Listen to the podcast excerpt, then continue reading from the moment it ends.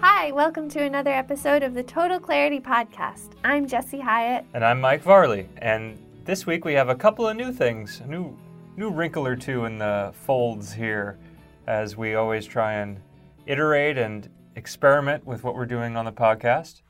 The first thing might be obvious to those that are watching on YouTube, and that's that you're not seeing our faces. Nope. Nope, It's- we're not there. nope, we're not there. Instead, what you're seeing is some footage that I took earlier this week so that perhaps for some of the things that we talk about, we will have actual visuals to go along with what we're talking about. Yeah, that's the hope. Anything that you see is from the route this week. So it at least links up in that way. Yes. And if it makes sense with the editing, which Mike does, if it makes sense to him to link things up even more, then they will. And if not, then it'll just link up in that basic way. Yeah.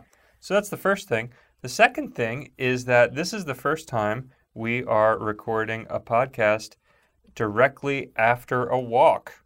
So That's true. This is the fifth day of our week walking around the north of Queens, and we are going to leave after this, well, tomorrow, to celebrate Jesse's birthday. Yeah. So we don't have a lot of time uh, to do the podcast recording over the next couple of days. So we're getting it done now, but Jesse can definitely speak for herself on this one. This might be the first time I feel equipped to even do something like this after the walk. Yeah, I don't even know if I feel equipped to do this. That's why I said I mean, you we're can speak for yourself. we're do we're doing it, so like I I better. But um, I have some coffee. I drank some water, and we'll see where this goes. yeah, yeah. Well, for me, I feel like it's the first time that I've had the yeah the physical. I haven't been as physically exhausted, so yeah, that's good. Yeah. So, yeah, we'll see how it goes. We actually also tried to do a version of this while we were walking. We tried. It was so loud. well, we don't know for certain if it was loud, but it definitely got in our heads that it was quite loud. So, Yeah. we've been doing our use of force vid- uh, uh, recordings, which some of you may have heard. It's exclusively on the audio platforms at this point. We've been doing them while we're walking, but because they're much shorter, it doesn't really seem as much of a burden. We try and find areas that are already quiet, streets that are off to the side or parks, and we do the bulk of the recording there. And I like that the the ambience of just the walking around, Yeah. but it gets to a certain point where there's just a lot of trucks going by, and and sometimes there's jackhammers, and it really interrupts the flow. So I don't know if we're ever going to be able to do a full episode that way. I hope so, but I'm. I think we will. It. It'll just require kind of getting used to what noises actually interfere, which noises don't, and then also just kind of working through it. Yeah. So yeah, so we ended up doing like a 45 minute or an hour recording this morning, but it just got to the point where the flow was being interrupted too many times. So we said, "All right, we'll just do mm-hmm. it tonight." Yeah. So here we go. Yeah. So, let's begin. We're walking through North Queens this week. Last week we were in Northwest Queens. This week we're in North Queens. So, the exit out of our neighborhood is actually quite similar to the one that we took last week. That's right. Yeah. So, we start by going to Cooper Avenue, up the street past a, a place, a, a bar called Nowadays that we like uh, quite a Mhm. bit. This is outdoor venue. Um, some of you may have been there. Some of you may have only heard of it and not been there. I would say go there whenever we can. Yeah. It's actually. It. They just opened back up. I got an email. Just the other morning, I saw that they were opening back up. They were opening their backyard and testing that out, and apparently it was going well. So Yeah. I guess that's an option now. Yeah, I hope so. We should go back too. At some point, we'll at some point we'll check it out. We'll see how it feels. Yeah, they've been doing a pretty robust online program from what I can see. So Yeah. They've definitely super engaged with the community and, and trying to make this work during a difficult time. So they are worth supporting. Um, and yeah, so uh, that's the route that we take to get out of our neighborhood. And we go through Glendale along Cooper Avenue, and then it turns into Myrtle Avenue. And that area is similar to what our looks, ours looks like residential, not really a lot of stores. There'll occasionally be like a strip, but I wouldn't really call anything like a shopping center. Yeah, it's a little more main streety though, I think, than our neighborhood. Mm. Our neighborhood feels like the stores don't sort of like align with each other necessarily. hmm There's lots of delis and then like a bar, restaurant here and there, pharmacy, etc. But the the Ridgewood into Maspeth part of the walk feels like when there is a strip of stores, it feels like they all feel kind of similar in a way. Yeah. I would consider, I mean, when I'm thinking about it, because both ends of the walk for this walk, much like last week's walk, it's a very narrow funnel.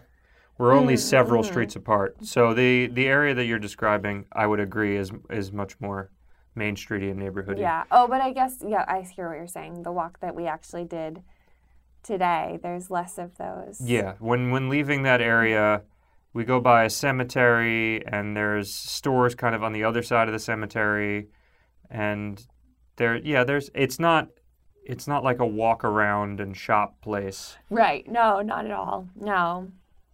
When it's a little bit more on the other side, like that. Yeah. But, you know, we're going through there at seven thirty in the morning anyway, so there's Right. there's not a lot. Not a lot of people walking around to shop at 7:30 in the No. morning. there's kind of like people walking their dogs. I pa- we passed a, a few days this week. These Italian guys that are just sitting outside a store across from the cemetery, just kind of bullshitting. Um, but yeah, I mean, it's kind of it's kind of a sleepy part of the area, which is why I thought we would be able to do the podcast over Yeah. there. And it was uh, it was pretty good the, the previous day, but but not this day. Um, this week we happen to be doing a Sunday through Thursday week again in order to accommodate Jesse's birthday to give us some extra off time to give a true celebration. So our first day on Sunday is one of these days that we we did a Sunday for our very first walk day and it's nice to be able to get out on a weekend to be able to see some of the differences. And among some of the differences are there's a lot of people going to church. Mm-hmm. Although, like, our church is open, I guess. Maybe they are. We've seen people in their church clothes, Mhm. which I like. I always like the church clothes that people wear. But I'm just not sure if they're actually going to church or how that's working right now. Maybe there's some sort of outdoor church that's happening. Yeah. Makes sense, though, too, if you've been going to church every Sunday and getting dressed up in your church clothes, that you would continue to maybe wear them and go for a walk, even if you're not going to church. Maybe, yeah. Well, we have a story about a church that I'll save until a little bit later in the route. But we did there we did see at least one service that was going on. That's true. Yeah. So that's uh, that's a difference. I think a bigger difference between the weekdays and the weekends, of course, is that shops are closed or some businesses are closed on the weekends, Yeah. and we were able to take advantage of that as far as documenting differences when we were going through some of the industrial areas. Right. A lot of uh, different vehicle repair shops and things like that are shuttered and the parking lots are emptied and it's some really interesting storefronts which I was able to take some photos of Yeah. and I'm glad I did because the rest of the week they are bustling and really just not available for the same type of documentation. Right. It's really wild, those indus- industrial areas, too. How, on, like you said, on a Sunday, it's completely empty. Yeah. The street's completely empty. The sidewalk's completely empty. It's quiet. It's really like peaceful in a way, even though it's kind of dirty. But then during the week, the there's lots of cars, there's lots of noise, there's lots of metal on metal sort of noise and vibes and sparks and stuff. And then they, there's also a lot of activity on the sidewalk, Yeah. whether it's like packing stuff or unloading pallets or all sorts of. It's always interesting to me how the industrial areas of New York. I always think, you know, like you rent space or or buy space and it includes what's inside, but then it always kind of like overflows onto the sidewalk, which is funny. Yeah, that is funny. A third thing that we've noticed is that the parks are considerably more crowded. Yeah, We went on Sundays. Yeah, we went through Flushing Meadows Park on Sunday and it was absolutely slammed with people. Yeah, it was I was very uncomfortable. Yeah. We kind of like ran through the park. Well, it was a little uncomfortable because there weren't a lot of people wearing masks, which is something that Jesse and I have talked about a little bit to speculate why that is. Because in general, people are wearing masks when we're walking around. The ratio I put it at, and somebody suggested we should do a clicker, like one of us you know, Right, click for masks and one of us, you know, don't. I think that was Brian that suggested that. But I put the ratio at like 80 20 yeah, that sounds about right. which 80 people 80% of people are wearing masks 20% aren't. And then of that 20% there is probably half of that are people that are in the immediate vicinity of their homes and they're just doing little errands that they f- i think gives them a feeling of immunity you know where it's like okay i'm just going to be out for a second i just need Right. to put the garbage out or i just need to run to the car and get something Right, or they're just like in their yard gardening or, Yeah. or doing something, or like sitting on their porch or Yeah. something like that. Where, yeah, And whether or not that's the right move or not, I I understand the rationale that they have. You know? sure, It's like your house feels like an extension of you, and it's yeah. like, you we know- just talked about the industry people. The sidewalk is like an extension of your space Right. in a way. right, yeah. So, so yeah, so it seems like traveling from place to place, people have been pretty respectful about the masks. But I think there's something about arriving at a leisure place that makes it feel as though it's okay to not have a mask on. yeah, And I mean, we were just discussing this for in relation to your birthday. Like we're going to be, we invited people up with the understanding that people may or may not feel comfortable, yeah, and we're super casual about what the planning would be. And it turned out that a lot of people want to come up, which isn't surprising because Jesse's a lovely person No. and they want to celebrate her.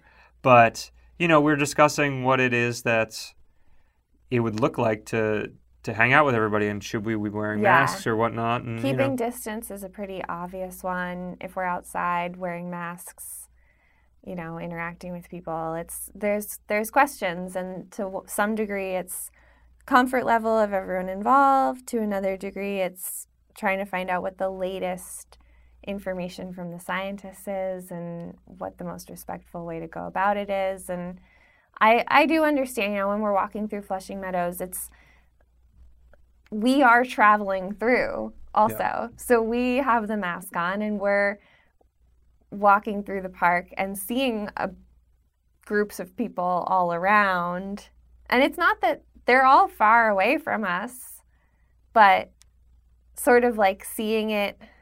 I know at the beginning of all of this time of COVID, or I guess not the beginning, but sort of when people were leaving their houses, the weather was getting nicer. There were all those photos that were taken in a way that made it look like everyone was on top of each other right? without a mask on. And it kind of like even just in the park looking, it's overwhelming because you see a lot of people and like we haven't been around people at all. Yeah. So it's overwhelming to see a lot of people and then to notice that a lot of people have their masks off. But maybe like like if I went and measured the distance between everyone, it, like it I'm sure everybody's trying to do their best right now. Yeah. So yeah. Yeah, I don't. Nothing against the park Yeah, you know it was it was an anxiety inducing experience for me but it also we just motored through Yeah. and went on our way Yeah. yeah yeah, I mean, I can't. I'm I'm not interested in feeling judgment because it'd just be overwhelming. I see so Mhm. many people. I mean, I wouldn't want to feel judgment anyway, but it's just not. It, it doesn't hold much point. Just wear the masks if it makes sense to wear the masks, and you know, I was thinking about there. There are all these like posts on uh, on the internet about like I do this if if you if I can wear a mask, so can you. You know, Yeah. where it's like I work twelve hours a day, and it's a, you know. yeah. And I was I was thinking like in some ways what we're doing is like a thing like that, but I wouldn't want to do that. Where it's like we're walking a marathon 5 days a week and we're wearing masks. If we're doing that, so can you. But it's like It's you know, so obnoxious. Yeah. It's like I mean, it's all of honestly just the this the entire thing is obnoxious because the people that are fighting against wearing masks are also super obnoxious. Like just shut up. Like if you don't want to wear a mask, shut up and hide and like go, you know, just go away. But like and if you do want to wear, and you can wear a mask and you do want to wear the mask, good, great. That's like what we're supposed to be doing. I think we can all agree that's what we're supposed to be doing. But like the fighting back and forth and I, I and the fact it's just hard. It's hard. We none of us are scientists. None of us are doctors. This the way that this works is that there's experiments and things get figured out and then things get proved and then they get disproved and they get built upon and we're like all backseat drivers to the scientists that are trying to figure this out. And there's no real leadership. And I don't think I'm going to say anything new right now about this. Right. Well, some of the funny things that I've seen in lieu of masks are like clearly that we pass by people sometimes and they're clearly aware they should have a mask on or they feel some some emotion seeing Yeah. us in masks. And some people use their t-shirts. Yeah, yeah. One Sometimes people just put their hand in front of their mouth. yeah, I saw a little girl the other day who was playing with her neighbor pass by me and she just put her hand over her mouth and ran into her house. Oh, you know so so there are definitely you know there's an awareness that like this is a thing that should be happening yeah. you know and then one final thing i'd say about weekend versus weekday and i'll have to see if this is the case like truly the case or not as Right. we continue but i think there's less exercising in parks On weekends? on weekends Hmm. I think there's something about exercise routine that lends itself to weekdays more than weekends. That's interesting. Yeah. Yeah, I don't think I've noticed one way or the other. Yeah. But we we saw. I mean, we definitely saw exercises in playgrounds. We were noticing that especially today. Oh boy, yeah. So today we noticed two separate guys exercising like using the bars of uh, you know jungle gyms in order to like do their pull-ups Push-ups or and their pull-ups yeah and And we saw so somebody will have to tell us which one they think is creepier. one was a guy in a bucket hat and a flannel shirt and boots, and boots. like brown hiking boots. yeah. And he was like, you know, the ladders that kids use that are like kind of like curved, so they're like they're not difficult ladders, but whatever, like the to get onto the jungle gym. He was doing like the standing push-ups. Yeah. So he was like leaning and just I mean, it kind of looked like he was humping the the stairs, you know. We're def- this this podcast is not suitable for children. No, not We're this week, To no. click that. No, hey, this guy was not suitable for children, No. really. So It wasn't like okay. It wasn't. It didn't look inappropriate. no, it was not but we were at a playground to apply sunscreen. Like we were sitting outside of the playground near like the soccer fields to apply sunscreen and to use the restroom. And we were just, I think some of the children were like screaming. So we looked over and then they weren't screaming because of that guy. but then we noticed the guy. And yeah, Mike said, like, how, you know, how you'd have to be like really either just completely unaware or like unfazed by like what that could look like. Yeah. So yeah, and no, it didn't seem like any of the parents Didn't seem like anyone cared. Really, I don't know. No. So so that's one version. Yeah. The other version was a younger shirtless man sweating, like glistening in the sun, doing pull-ups Yeah. on, On, the like monkey bars. I on think. the well, it wasn't. It was like um, you know, there's the two bars that are of different heights right next to each other, yeah. but they both had hand rings hanging from them Yeah. as well. But he was just using the bar hmm to do the the the not pull-ups, the one where you go up above the bar. You put Oh, yeah, yourself uh-huh. up above the bar, and then it's like a Yeah. down downward pull-up. So I have no idea what these. Yeah. I I do not do any arm exercises. To be clear, I walk. right, right. Yeah. So, so not only he was shirtless, and again, and again, kids are playing around, yeah, eh, but also it's like a little more performative than the other one. yeah. Well, there also happened to be a lot of people near there because there was a. I'm assuming it was a food pantry line or some kind of meal line Right. that was wrapping around the playground. Yeah. So, and I think a lot of the kids were from families that were in that line, and then there were some people just waiting sort of on the benches in the playground. Yeah. There were also two school safety police people in there. I don't know if you noticed. Uh, no. Yeah, there were two women that were um, I I thought they were parking cops at 1st Mhm. but then when we were leaving, I saw a school safety van pull up, Mhm. and I actually like I paused to watch because I was like, "Oh my gosh, is he gonna go in there and like talk to the guy?" Oh, But then he was actually just delivering Popeyes to the two women that were also school safety right. cops. Yeah. So I guess they didn't. I guess it's fine. Yeah. I guess it was fine. And again, like not. It wasn't like either of these guys were interacting with the children at all. No. It wasn't creepy. They weren't being creepy. It was just like I'm even a little like I'm like, are we supposed to even be using the bathrooms? you know? Um so yes, the things we noticed today. right. I don't think any of this has had to do with any of the footage I've taken so far. So Definitely not.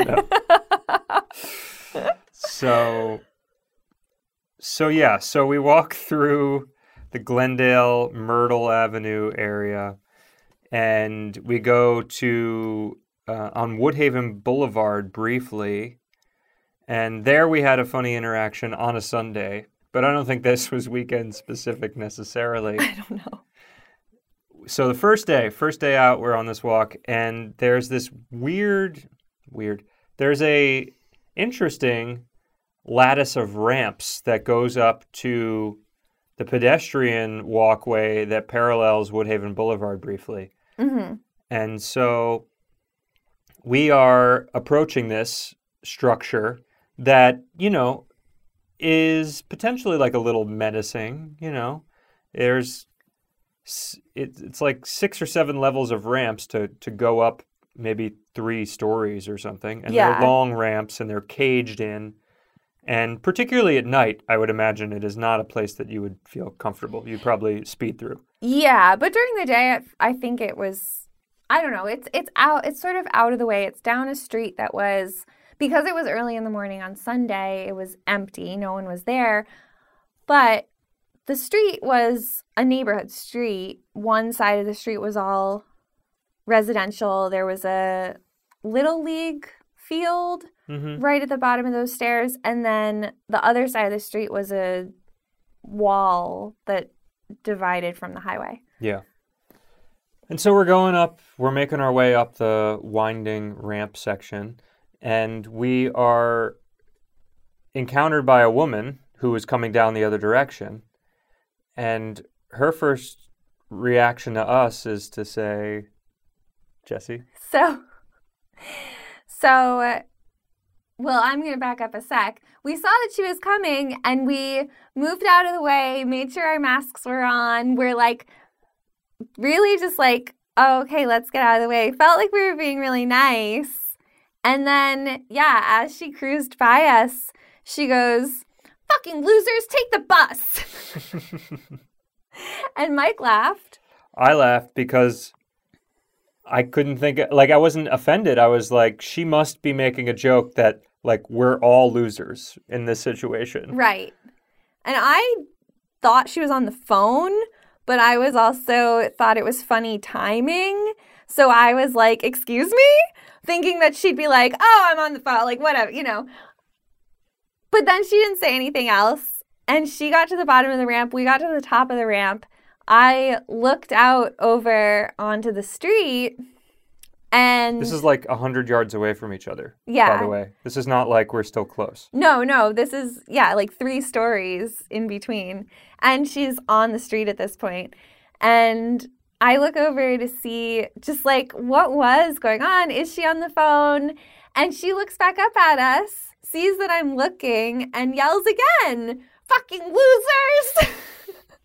so I guess it was directed towards us. I um I don't It definitely gave us pause for we were talking like what what is it that possibly could have made this woman feel this way? yeah. And so, I mean, we speculated that because of the menacing nature of the structure, she was scared, maybe. Yeah, like maybe she thought she was all alone in there and then got startled by us being there and figured instead of startling her, we should have taken the bus. Yeah.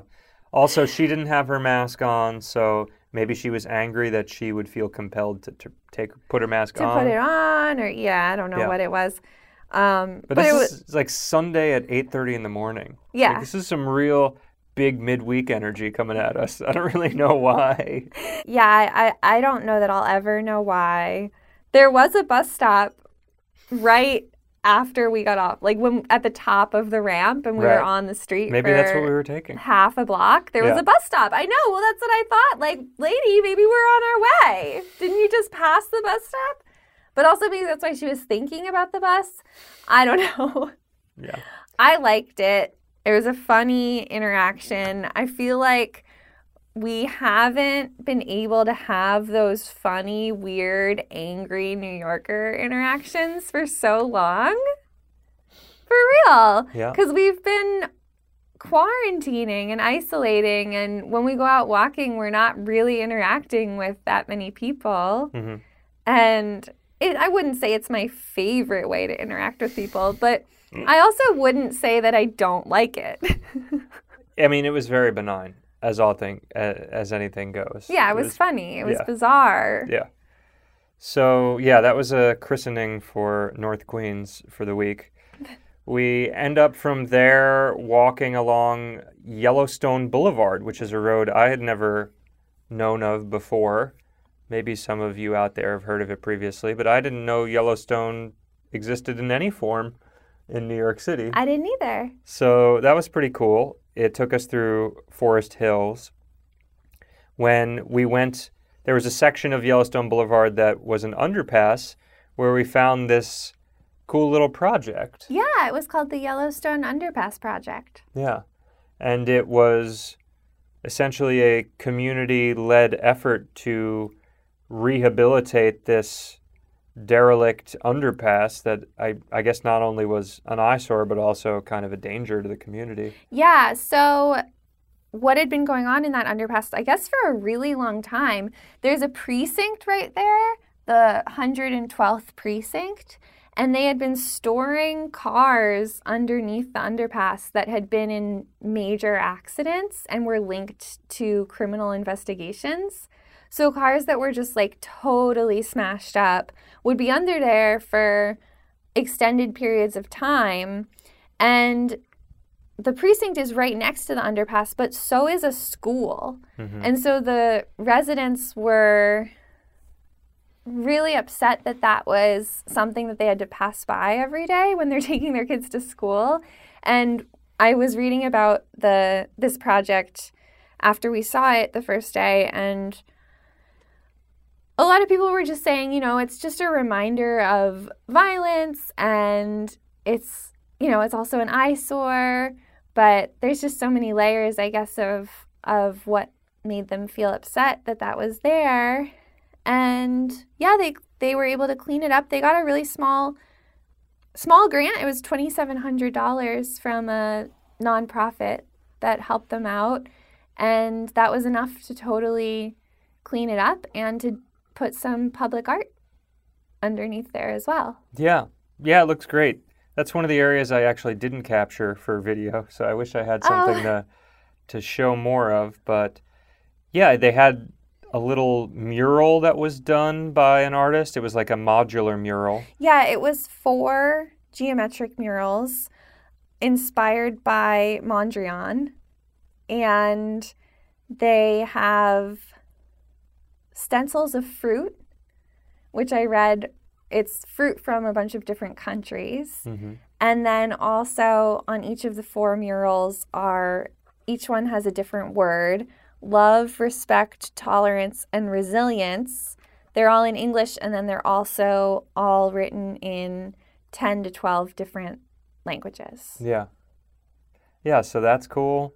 And they have a- bunch of signs that are up as well that are in the style of, you know, normal bridge road signs, but they are references to what the area was like previously when it, I guess it used to flood a lot as well. Yeah. And so that was kind of interesting, done in an artistic way. There was a lot of plantings there. They also had painted on the wall kind of their goals for the year, which was interesting Yeah, too. that was nice. I don't remember offhand what they were. Yeah, I don't either, but they all were really achievable Yeah. from what I recall. And uh, and yeah, I mean it was a it was a really cool space and one of those things that like we're hopeful we get to see more of as we do this walk, you know, these kind of smaller community things that would have no reason to actually show up on any searches, but something that we can just find in our own meanderings and possibly reach out to these people, which we did. We haven't heard anything from them to this point, but yeah. Yeah, yeah, I think those sorts of smaller projects are really exciting to see. I was trying to figure this out earlier. There's something about it that I always get so excited when I see something like that. I guess it's it's partially because like you just said Mike, you can't search for it. That's not something I couldn't really Google small cool things in Forest Hills or you know, there's like it's that kind of thing that you just kind of have to happen upon. And so that's feels a little magical in a way, but it's also a reminder that change doesn't have to be this massive thing that's totally overwhelming and out of reach. Ser- like significant change can happen just in your community and it can be like you said the goals on the wall are totally achievable and that's great Yeah. And know, if each person can do achievable goals, then the massive change could happen because of all of that. But it makes it feel a little less daunting and overwhelming and like it's never going to happen when you can start thinking about things on a smaller scale. yeah. I I looked up on the uh, my pictures while you were talking, and it's not goals; it's actually accomplishments. Oh, wonderful. Yeah, what are they? Accomplishments so far: more light by April 2019, car crashes removed quicker, community cleanups and gardening, a new community mural. Uh, yeah, Nice. yeah, and then it gives a an option for how to be a part of it. Oh, cool. Yeah. Yeah, so that was a, a nice, fun little thing that we got to experience. Um, and then from moving from there, we go into Forest Hills. And Forest Hills kind of brings to my mind something that we saw this week as far as neighborhood compositions. There were three new types of neighborhoods that we hadn't seen last week that I think are worth calling out. And the first one was in For- Forest Hills, which was this a different type of affluence than what we referenced last week in Long Island City, which Mhm. is these very beautiful, well, not always very beautiful, but really there weren't like, Some of them were. yeah, I wouldn't say that there were a ton of tacky ones like you might see in other parts of the city. Most of them Right. are pretty well done, large, presumably quite expensive homes. Yeah. Yeah, like standalone homes. Yeah. I don't know how big they I don't know like square footage wise. I, uh, Yeah. but they didn't. they looked like the type of home that could have like eight bedrooms right. in it. Yeah. Right? Yeah. Okay. But they didn't quite have the distance that you might see in other areas from each other. Like in the suburbs or something. Yeah, but they definitely No. felt like individual units. They didn't feel connected in any way. No, they definitely weren't connected. They were definitely standalone, but you're right. They didn't have like huge property. Yeah, It was just that the house was really big and then there'd be a small yard. yeah. But there were, and then there were some other instances of these houses. Forest Hills, I would say, is a little bit different and kind of, I think, in a way, fits with how further west it is in relation to some of the other ones we've seen. But the like Auburndale and out in Bayside, there's this type of neighborhood that is, I would consider it a blurring of Long Island and, and New York City, where it feels suburban, but it still retains enough of the city characteristics to make you aware that you're still in the city, Right. such as, you know, bus access and the park, the nature of the parks, the signage associated with the parks, the like the fire pole boxes, just a bunch Yeah, of yeah. the like fact that there's sidewalks that Yeah. run the entire way. hmm Yeah, just little trappings here and there, which make it feel like the yeah the the ability for people to who want to still live in the city but want a bit of the suburban experience, I guess. Yeah, I guess so. Yeah, more space, or I don't know if it has to do with the schools, or maybe even wanting to be able to get out to Long Island, or just have more space, you know, have a yard, or Have a car. have an animal, or whatever it is. Yeah. Yeah, it definitely feels like it's you're on your way out there. You're on your way out to the island. Yeah. So then the second type of neighborhood, I would say, is one that we immediately hit after the Forest Hills section that we went through, which is in like Pomonok and around Kew Gardens. And there was a couple of other instances of this. And these are, I think, neighborhoods that I, I wasn't really as aware existed in Queens or in the city in general, but I feel much more confident to associate with other cities. And that's kind of the condo complex situation Yeah. which are there was all these buildings that you know they look very similar uh, they're very nicely maintained and they have a good a fair amount of property but they're all collectively owned property you know there's no like individual yards or anything you kind of have your own individual entrance to your own space Right. but they're all like courtyards set up so that yeah i mean they, they made for very nice spaces Yeah, they seemed really nice. That it was, but I think like an example of what you are saying about that is one day we walked by and there were two people sunbathing, and from the sidewalk you can see both of them, and they can see each other, but they were on opposite sides of the courtyard. There's no like shrubbery to distinguish property lines or anything like that, but it's a very nice space. There's benches in the middle. And yeah, like you said, it's all seems very nicely maintained. Feels something like a retirement community. There were a lot of elderly people that we saw around. I don't know if it's But I- exclusively. Yeah, because I could also see it being like, I could see young families being there, or anything like that too. It just it reminded me of what I've when I've been in the suburbs and been to retirement communities. It has a similar vibe. Although again, it's very much still in the city where you're not. I think I usually think of those as being like in a cul-de-sac where you're, you know, you're turning off the main road and you're going into a condo area.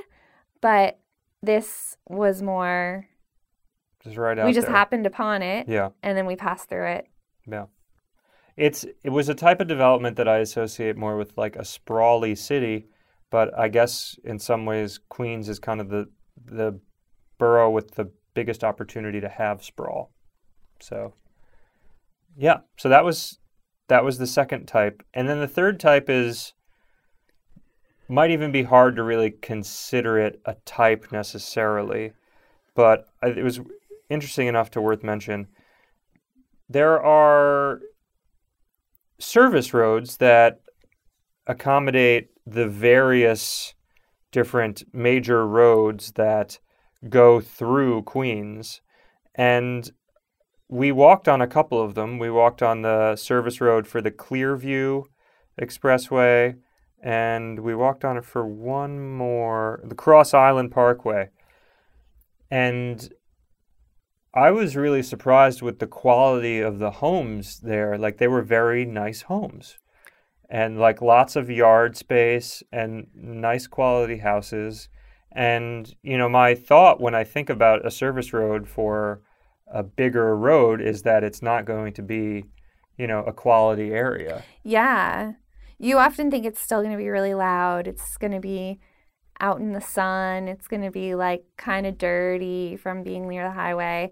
When actually on the first day, we were looking at the map as we were coming upon the first service road, right? And we were saying, well, maybe we'll turn and go down the road parallel to that. Right. But then we were getting closer and closer, and we were like, "Is that it? It Mhm. looks nice." Yeah. and it was. It was. Somehow there were so the two I can think of. One had like a retaining wall, so it blocked the noises from the highway, Yeah. and then the other had a strip of trees, like five trees deep or Right, so. Right. And that blocked the noise and also provided a lot of shade and yeah, it was it was pretty peaceful Yeah. on those service roads.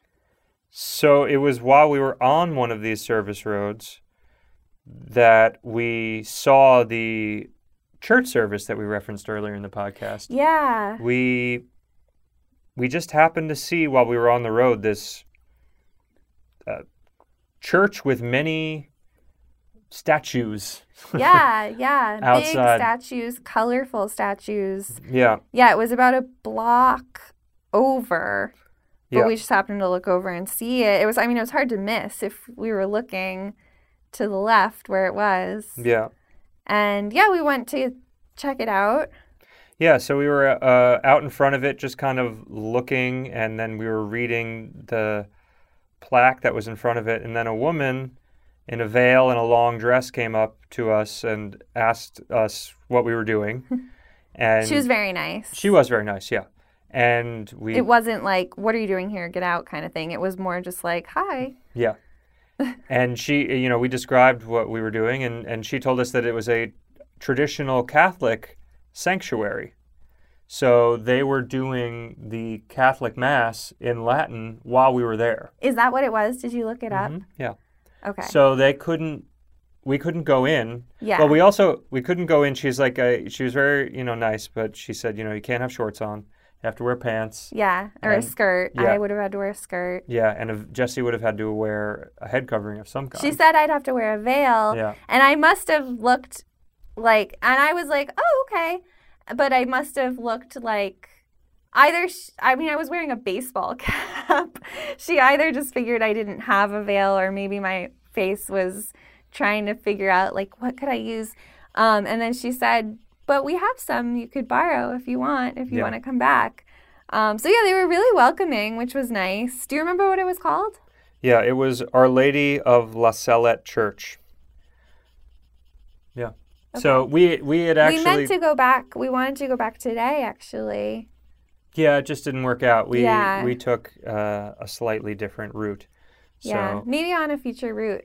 yeah. It was just, it was a beautiful outside. and it would be nice to see what it looks like inside. Yeah. So from there, we uh, go through Bayside.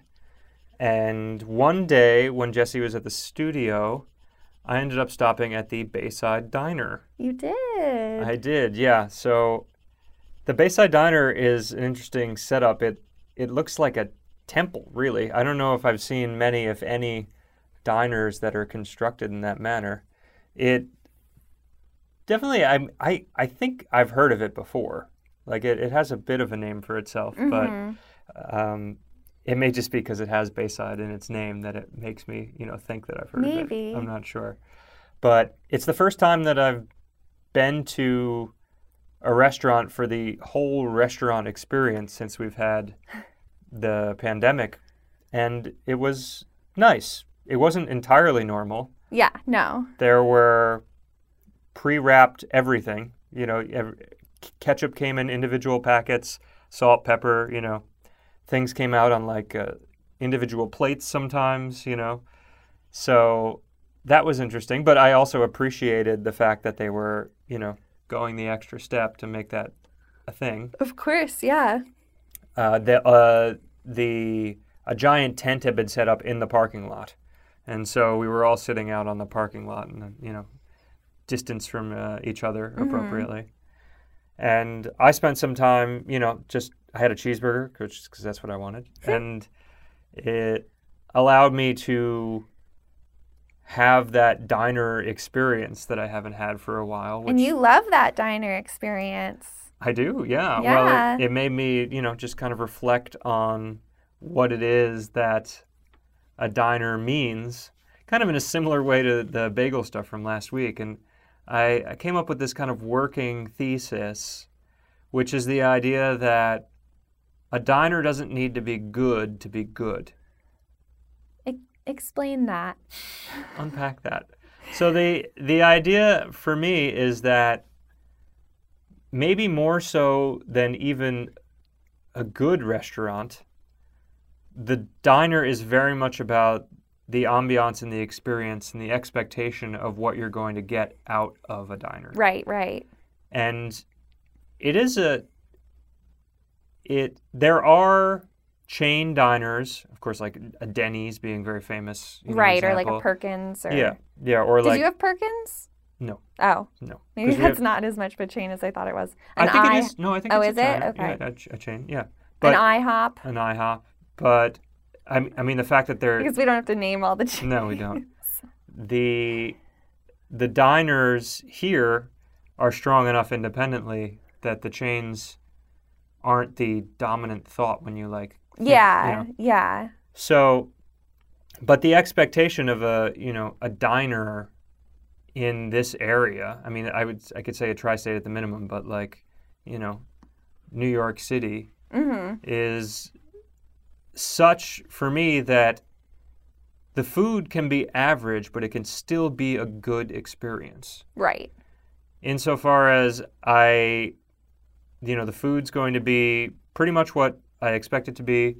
The table is going to be what I expect it to be. I'm going to be able to stay there as long as I want. Uh huh. The service is going to be just a certain expectation. Yeah. I know. mean, I, some of these things maybe are canceled now with COVID stuff, but we're talking like in normal times. What are you expecting from a diner? Yeah, Yes. yeah. Well, yeah, and yeah, and then I think there are, there are metrics that like you can start thinking about what makes a good diner or not based on like, you know, what are they giving you if anything prior to your meal?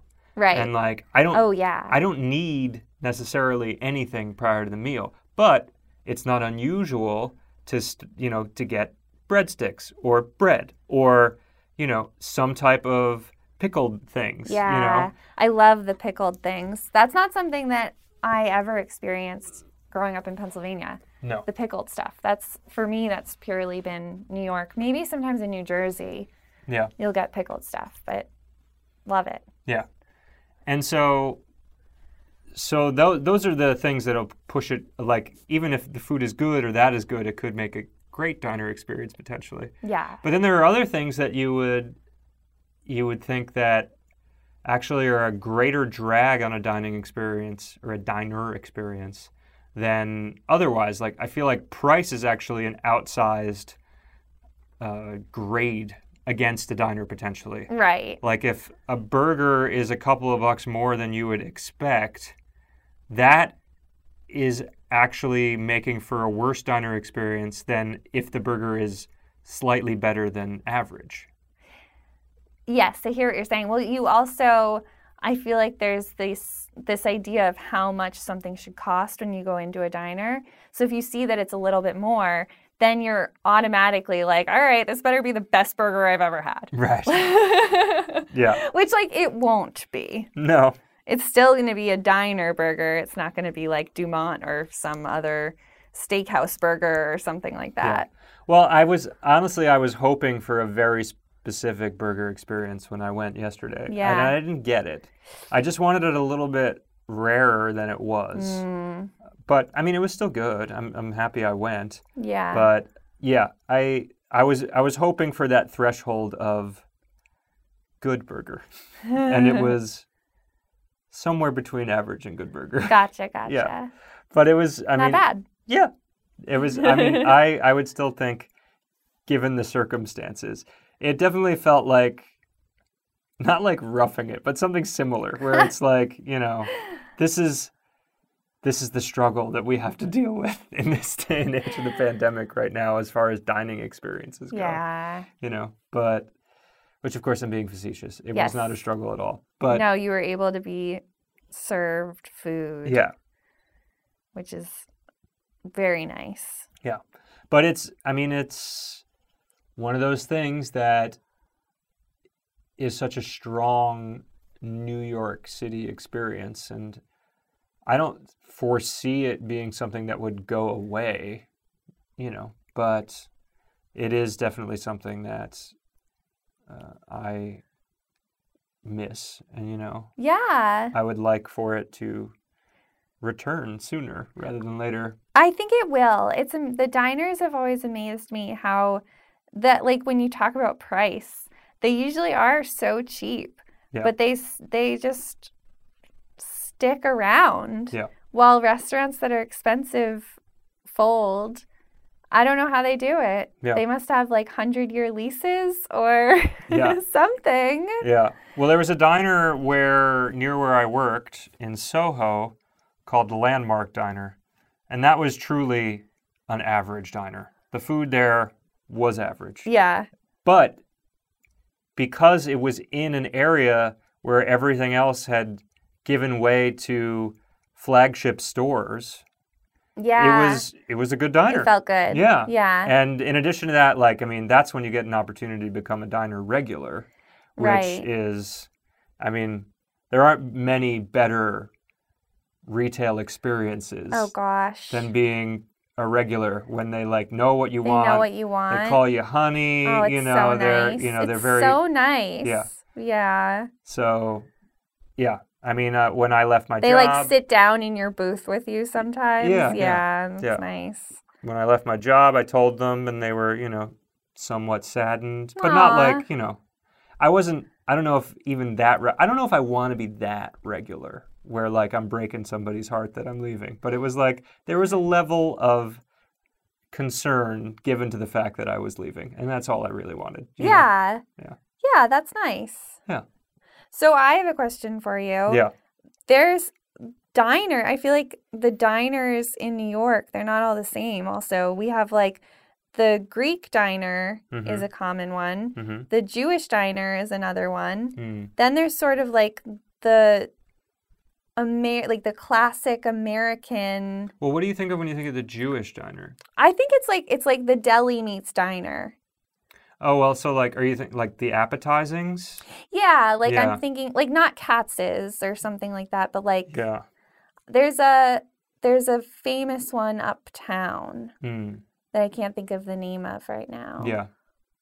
Yeah, I mean, uh, yeah, that is. You're right. I mean, there's like the the whitefish sandwich and like matzo ball soup and like Yeah, that type of yeah. yeah.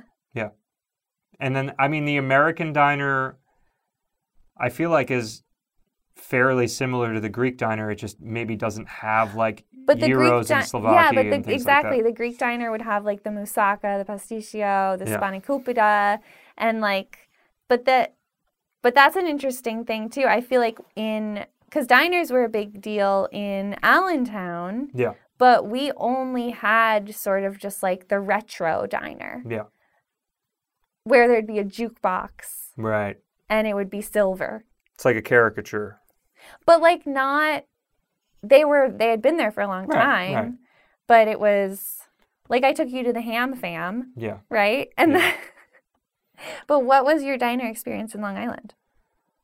Uh, the diner experience in Long Island is there. There aren't many diners that are like Elvis diners. Okay. They're mostly Greek diners. Oh, okay. I don't think there's really. I don't recall going to a lot more of the, the Jewish diners that you're talking about. Yeah, and maybe I'm classifying that wrong. I mean, I understand what you're saying. I don't. I. I do think it. I. It. It like straddles the line between Yeah. just like a deli and diner. Yeah. Either way, that's sort of like I that is one thing that I also really like about New York. And maybe we're going too much of a tangent because we are way off the route now. Yeah, right. but one of my favorite places in in New York when I first moved here was the Stage Deli. Sure. which is in the East Village. And that isn't a diner, but isn't a deli, but it's something in between. And it's like a counter service situation. Yeah. And yeah, I like that there's all sorts of these like cheap eateries where you know what you're going to get. And like you said, it's sort of like, it's never going to be like amazing, but it's also not going to be bad. It's always just going to be like kind of like comfort food, right? Yeah. Yeah. Yeah. Well, hopefully we'll get an opportunity to frequent more of them in the future, either in parking lots or maybe maybe one day going back inside again. I guess we'll see. Wow. We'll see. Yeah. So from there, we went over to Bayside, the kind of town area, hmm which was most notable for the fact that we were passing on a side street and we passed a house with a big bush of lavender and I smelled it and then I plucked some for Jesse to smell and she was actually able to smell it. Yeah, it was so exciting. Yeah. And I guess for a lot of people listening, they're like, what? I lost my sense of smell when I was 16 when I got my wisdom teeth out. Um, they hit a nerve or something. And in uh, really over the last 10 years or so, every once in a while I'll smell something. And yeah, like like a couple times a year, maybe I'll smell something. Yeah. And every time it's really exciting. I don't know what it is about certain smells that just kind of push through. Right. But Yeah. the lavender did it. Yeah. So that was great to see and great to you know, great to smell. And we went from there to Crocheron Park, which is on Little Neck Bay. yeah. It's that, I mean, I think that might be the closest we're going to get to Long Island. We're talking like less than two miles before we're in Nassau County. Yeah, we were point. really close. That actually, so to be uh, to a full confession here, Bayside, I didn't realize we were going to get to see the water. Mm, Like it's by the side of the bay. That's why it's named that, right? But when we got to that park and you said I want to go to the water, I was like, "Oh, there's probably a pond or something." and then we got and I was it was the bay. There were boats out there. It was like, yeah, it felt like we were in Long Island. yeah. Um, so that was nice. Yeah. That was nice. It was a nice surprise. It was good for me to recognize that yes, Bayside is by the bay. And that was a very nice park. We enjoyed it. We really only fully explored it on Sunday, yeah, but we'll be back there again as we go through subsequent walks. So, sure. Yeah. And then from there we went to Utopia Parkway and Utopia Bagels, which Yum. As you know from the last episode, I could go on for quite a bit about that, but we'll go very quickly. Jesse was able to have gluten free bagels, so that's really what made it special. Yeah, I could do a rant about bagels too if I wanted to, but I don't. I'll let you have that, Mike. No, no. No, no, I actually just don't have that much to say about it, except that I love bagels and I haven't been able to eat them for years because I have celiac disease and I found that out 5 years ago or so. And it's always so exciting when someone has gluten-free bagels that I can eat. Yeah. And yeah, they did. Not only did they only have, or not only did they have gluten free bagels, but they had three different flavors. Yeah. They had plain, everything, and cinnamon. Yeah. They also had gluten free donuts. Yeah, they did. So basically, whenever Jesse was on the walk with me this week, we got a bagel It's true. because it's Jesse's birthday week. So Yeah, birthday bagel whatever. week. yeah, she gets whatever she wants. And I had a bialy there and a bagel there. They were very good bagels. The I think befitting the fact that it's so close to Long Island, the vibe of the bagel place was very much a Long Island bagel place. Yeah. So there was like Sublime playing on the radio, and it was a much more open floor plan. And there were tons of people running around taking other people's orders. And yeah, it was very, very good bagel. And I, it also like had a lot of the spreads and like the full belly lox that I would associate more with city bagel places than Long Island bagel places. That's not necessarily something that they have the full spread. So uh, Mm. high marks all around. Yeah. And, And the everything bagel had salt on it, right? it did. There it you did. go. It had an acceptable level of salt. so yeah, so we were p- pretty pleased about that. And from there, we that's kind of like the halfway point of the walk, but we're going to accelerate faster in the description of things. I think we started going back west after that, and so we go on the Cross Island or Cross Island Service Road as we described earlier, and we go to College Point, which is the home of one of our favorite establishments, Spa Castle. that's right, Spa Castle, which currently is open, but. Not open in our hearts. not open to us. no. I mean, they're open to us. We are not open to going into the Spa Castle at the moment. yeah, for those not I don't know how you would do that right now. I just don't know how that works. What are you? Are you know, where are you wearing your mask in the hot tub? If you're not, what what's moving around? And I don't like. It's already like what you go into Spa Castle and you're like, what's moving around in here? Like already. But Yeah. you deal with it because there's not a deadly virus spreading around. But now I don't know. I just I don't know. Yeah, I mean, there's like a naked area. What am I gonna? Am I gonna go in there with my mask on and nothing else? I don't. yeah, I can't. I can't do that right now. I agree. I uh, we are both fervent defenders of the castle. Yeah. but there, normally. there are some lines that we cannot hold. But there seem to be other people going, so good. They can keep Spa Castle going for now. Sure. Sure. Sure. and yeah. then one time there will be a day when we will feel happy to return to Sauna Valley. Yeah. But something that we discovered uh, there this week was that there's a park right behind Spa Castle called Powell's Cove Park. And we've never noticed it because we have our minds on one thing when we go to Spa Castle, and that's lounging. Yeah. To the max. It's the sauna, Yeah. sauna and the schwitzing, and that's really all we want to do in there. Schwitzing, sauna and the schwitzing. Yeah, so we went into Powell's Cove Park, and it affords a lovely view of the Whitestone Bridge. Yeah. which is great. I mean, there's like a, it it goes from it's all tree and trees and meadows and secluded, and then there's just a couple spots where it peaks out into some marsh area, and you can catch a, a brilliant view of the Whitestone Bridge. Yeah. Um, that's true. It's funny.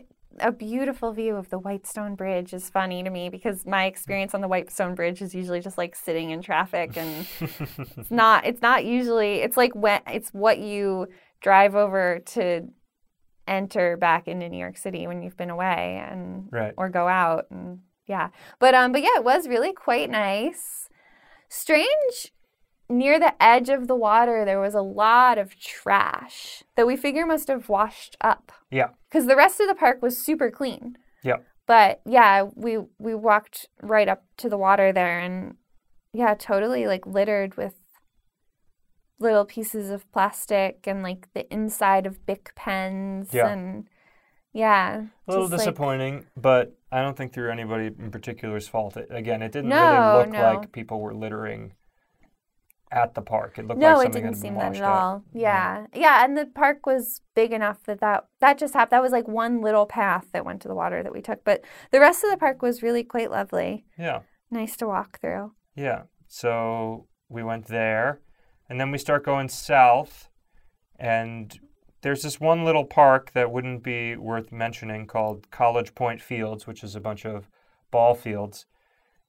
Were it not for the fact that I saw something interesting there one day, Yeah, what was it? I was applying sunblock, as is my hobby.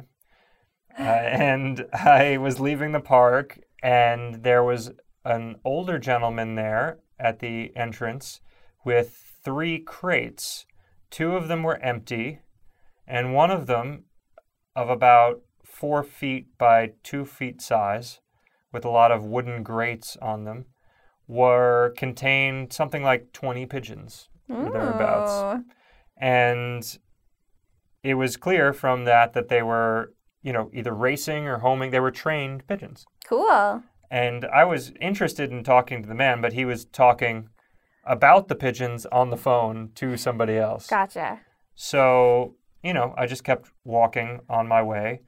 And very shortly thereafter the flock of remaining pigeons in that one crate flew over my head. Uh, again 20 or 30 of them all flying in a ball. Whoa. and all like flapping at the it's seemingly like the same rate. Wow. and they kind of shot off a couple of avenues down straight away. And then they started doubling back in small circles. Kind of like how i would describe one of those tops that have a pen on the top? A doodle top. a doodle top sure. And you let it go on a, a piece of paper perhaps uh, with some cavalier attitude rather than like trying to keep it in one space. And it shoots across half of the page and then does one little turn and then goes a little bit further and does Yeah. another little turn and then progressively makes smaller and smaller circles while still going in a line. And so at first i thought i don't know i, I mean i've heard stories of pigeons going for miles so Yeah. I don't know. I thought like they must be gone. I'm not going to see them. But as I kept walking, they ended up going along the route that I was going, That's amazing. and I was able Did to. you think they were tracking you? No, I Okay. did not have that type of thought. I started to notice that again they were like circling smaller and smaller, and I guess they were, you know, locating what they thought was their home. Yeah. And ultimately, I did see them land. I didn't actually. I guess I can't say I didn't. I didn't see them land in particular. All of a sudden, they were gone, and then 15 or 20 steps later, the buildings opened up, and I was able to see a man in a roost securing it. Yeah. So cool. it must have been the liaison of the older man, unless the man drove past me. But I don't think so. I think he just Mm. I think he was talking to the guy and the guy locked them up. But it was a it was fascinating to see. I would really love to talk to somebody that deals with pigeons in some respect in the city because it's kind of like the ham radio of New York City. Like it is a thing that you know like Mike Tyson had pigeons. Like this is, Really? yeah, this is a thing that I did not know that. it's been going on for yeah i mean i don't know it might even be over a century i don't know you know pigeons Yeah. have a storied history that you know eclipses their rat you know like tendencies right now Yeah. we actually passed by a closed pet store today that uh, promoted pigeon feed It's true. And then there was uh, something that looked like a roost on top of there. yeah Yeah. I would have been nervous if I was with you. I'm like, I'm scared of pigeons yeah because they're. I think all the pigeons need to be trained. we gotta, we gotta get the pigeons back in the roost. uh, i thought it was cool and uh, yeah hopefully I mean, I also think it's cool. I just, I just have a fear of pigeons, and if they were all, fl- you said they all flew over my head, like that's that sounds terrifying. Yeah. this is a bit of a, an aside, but I think it fits because we're, you know, we're seeing all these like random one-off things, Yeah. which are great. I mean, I, I love it, and I can't wait to see more of them each week.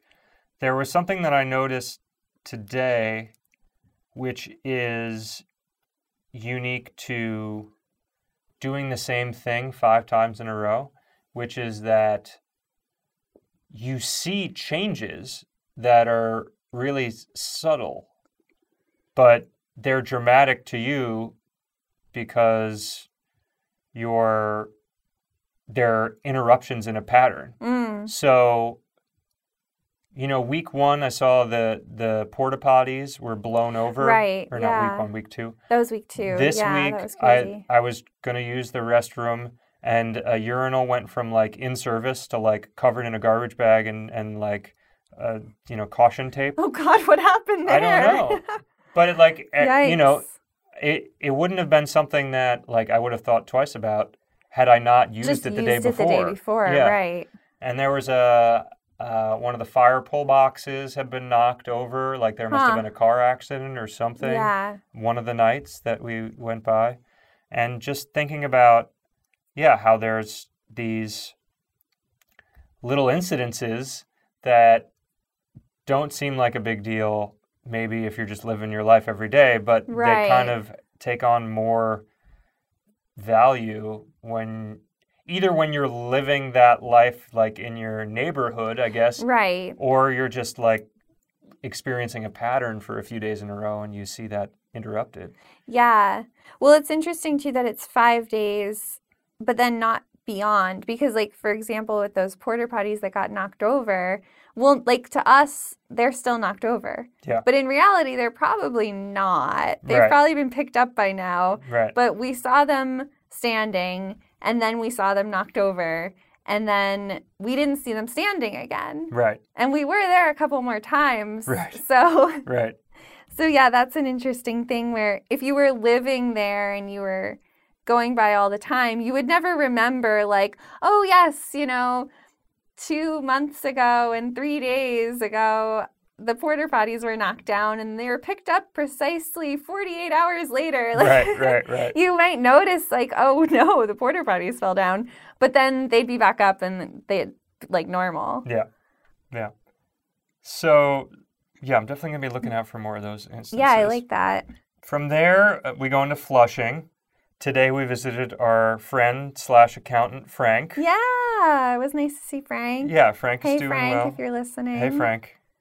How are you? Frank, We know how he is because we just saw him we today. just, yeah, that's right. I don't need to ask. You can't answer anyway. It's the day after tax season, yeah, the new tax date of July 15th, Yeah. 2020 tax season. So he gets a, a, a little a little bit of a break, that's right. but only a little bit. Yeah, because then there's the extension date for October, so he'll start ramping up again soon. Yeah. So good luck, Frank. but it was good to see him, and hopefully, if we can, on the future episode where we go through Flushing, maybe you guys get a chance to hear him too. Yeah. Uh, so yeah, we passed through Flushing. There's a lot of industry in that area, which was cool to document. And we, from there, we went past Citi Field. Actually, the 1st of Mhm. our major sports arenas to pass by. And that- Well, no, you stand corrected. why? We What passed by the pass? Barclays Center. Oh, you're week. absolutely right. You're absolutely right. But that's an indoor arena. This is the first of the outdoor arenas. that you're being generous. I, I forgot know. about the Barclays. but yeah, so that was cool to see. It looked like there was some activity buzzing around there now that uh, baseball is going to get started soon. yeah, looks like it. Yeah. And so from there, we went over, actually back through Corona again this week, just kind of sliced through. Yeah. So uh, seeing a lot of the things that we saw last week. Yeah, because it edges up against the route that we did last week. Yep. So there's a little bit of an overlap. Yeah. But then we quickly go out of the overlap again and we're in Elmhurst for a little bit. Mm-hmm. which was a really a, a mixture of several different neighborhood types we've seen. I feel like there were some some kind of standalone houses. There were more row houses as well. There were Yeah. also some taller buildings with commercial spaces mixed in around it. Mm-hmm. There was Elmhurst Park, which had a lot of dance exercising going on on the weekdays. Yeah, that was a cool park. I Yeah, that park. was that was a very nice park. It had a Vietnam memorial as well, and it was uh, yeah, it, it it's a lot of tree shade. Yeah, and it used to be. Oh, I took a picture of it, but what was it? It was two.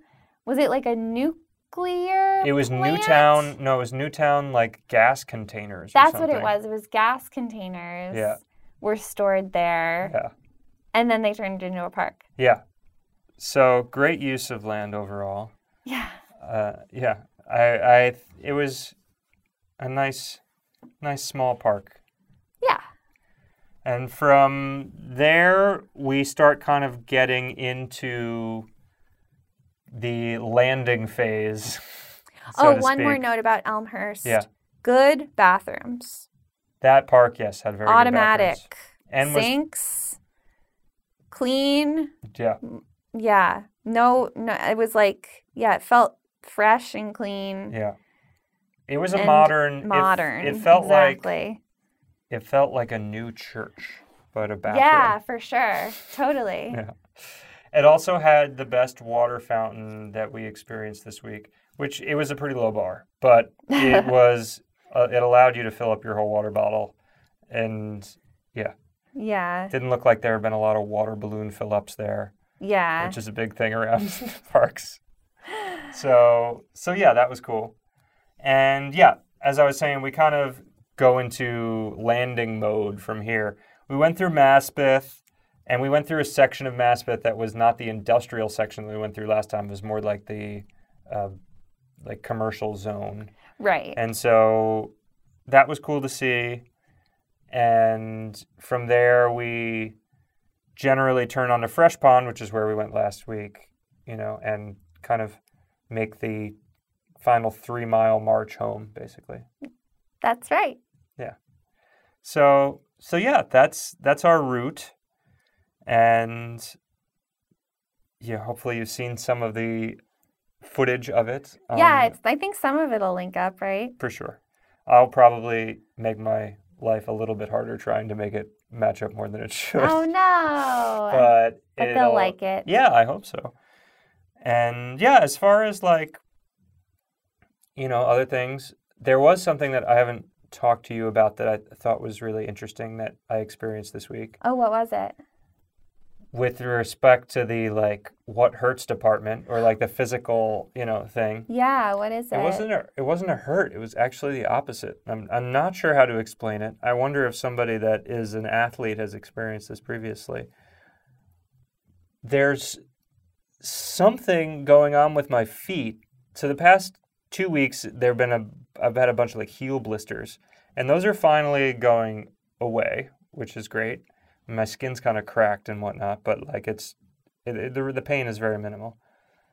And I think there's something about having your feet inside a shoe for so long or, or something Uh-huh. and like having it kind of compressed. Okay. But recently, when I get home, my feet have been experiencing this thing that's something like a somewhere between tickling and pleasure.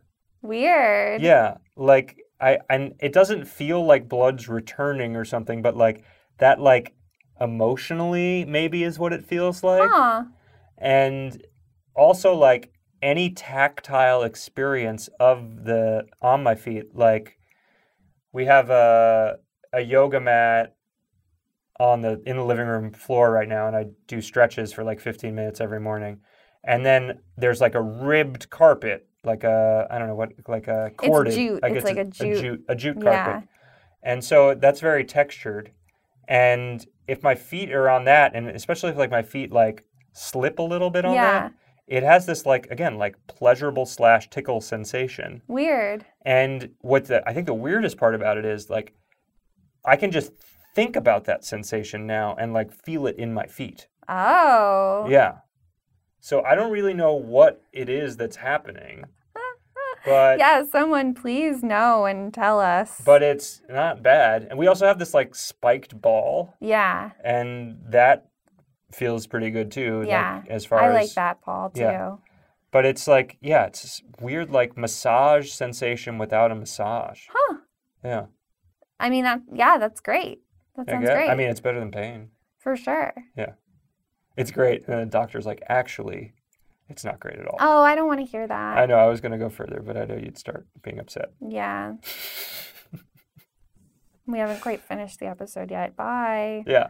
But that, I think that's all from like the pain check in thing.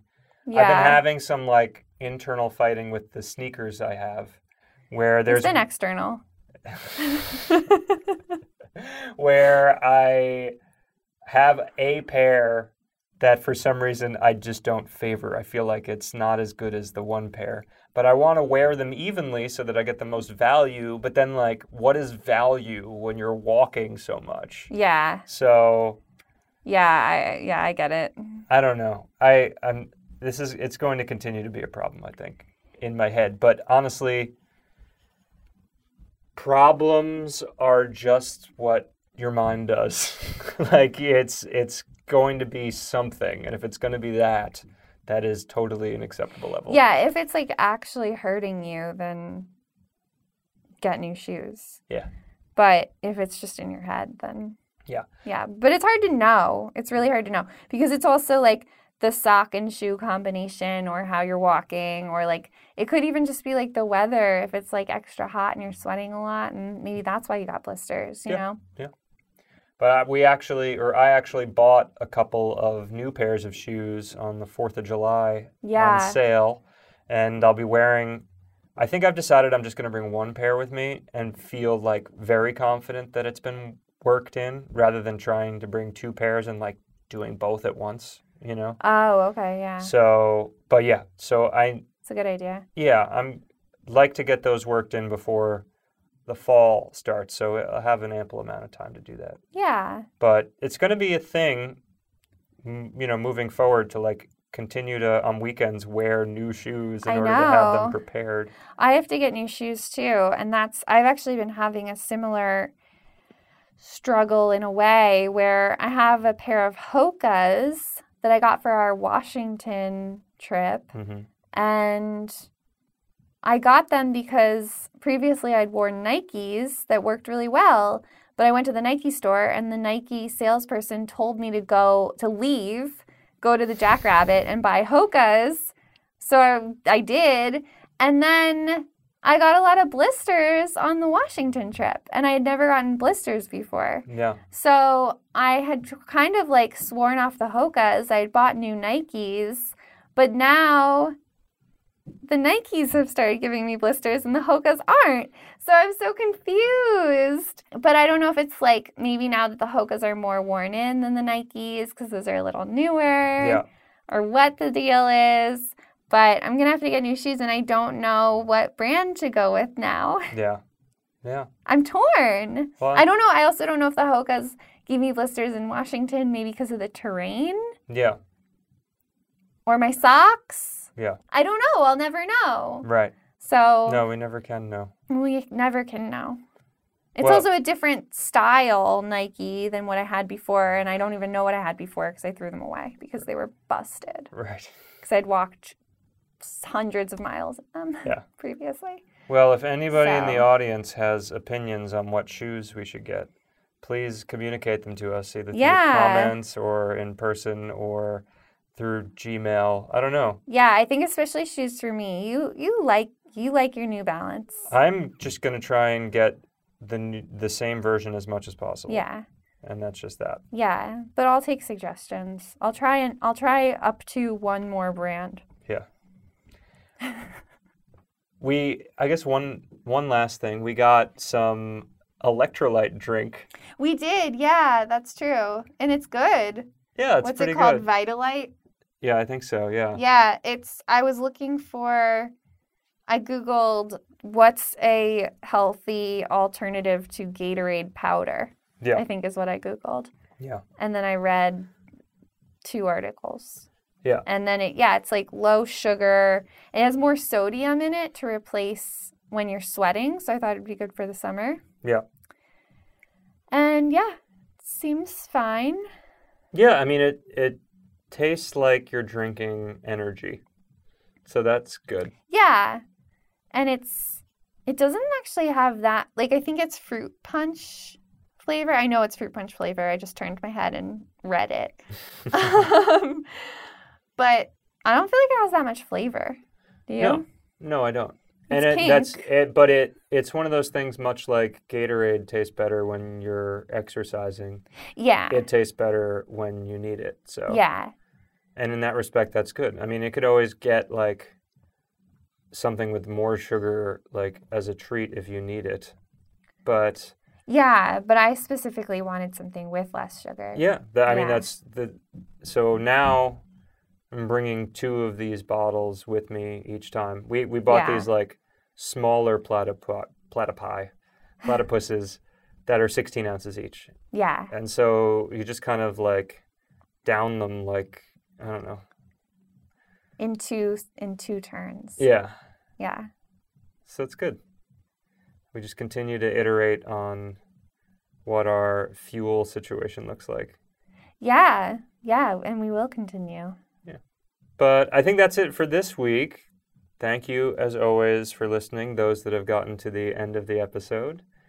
We this should be coming out on the regular scheduled Tuesday, Yeah. and we'll be starting walking up again on that day, and we'll be doing East Queens.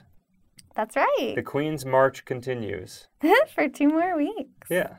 So until then, have a great week. Yeah, have a great um have a great post birthday week to everyone. Yeah. Post my birthday, that Post- is. Post Jesse's birthday. And uh, yeah, if you haven't subscribed on YouTube, please do so. Thank you so much. Goodbye. Bye.